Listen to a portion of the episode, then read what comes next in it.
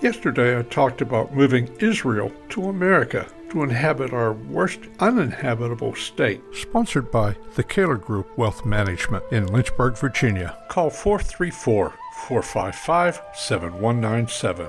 Problem is, the land of Israel will become useless desert again, and the Palestinians and Muslims will hate the Jews again. No, I'm not condemning all Palestinians, but their culture is their enemy. You can't live on hate like America's Democrats are trying to do. Maybe our Democrats learned hatred from the Palestinians. At any rate, no Arab states wanted the Palestinians. In fact, Jordan threw them out, and Jordan and Egypt won't let them in from the Gaza.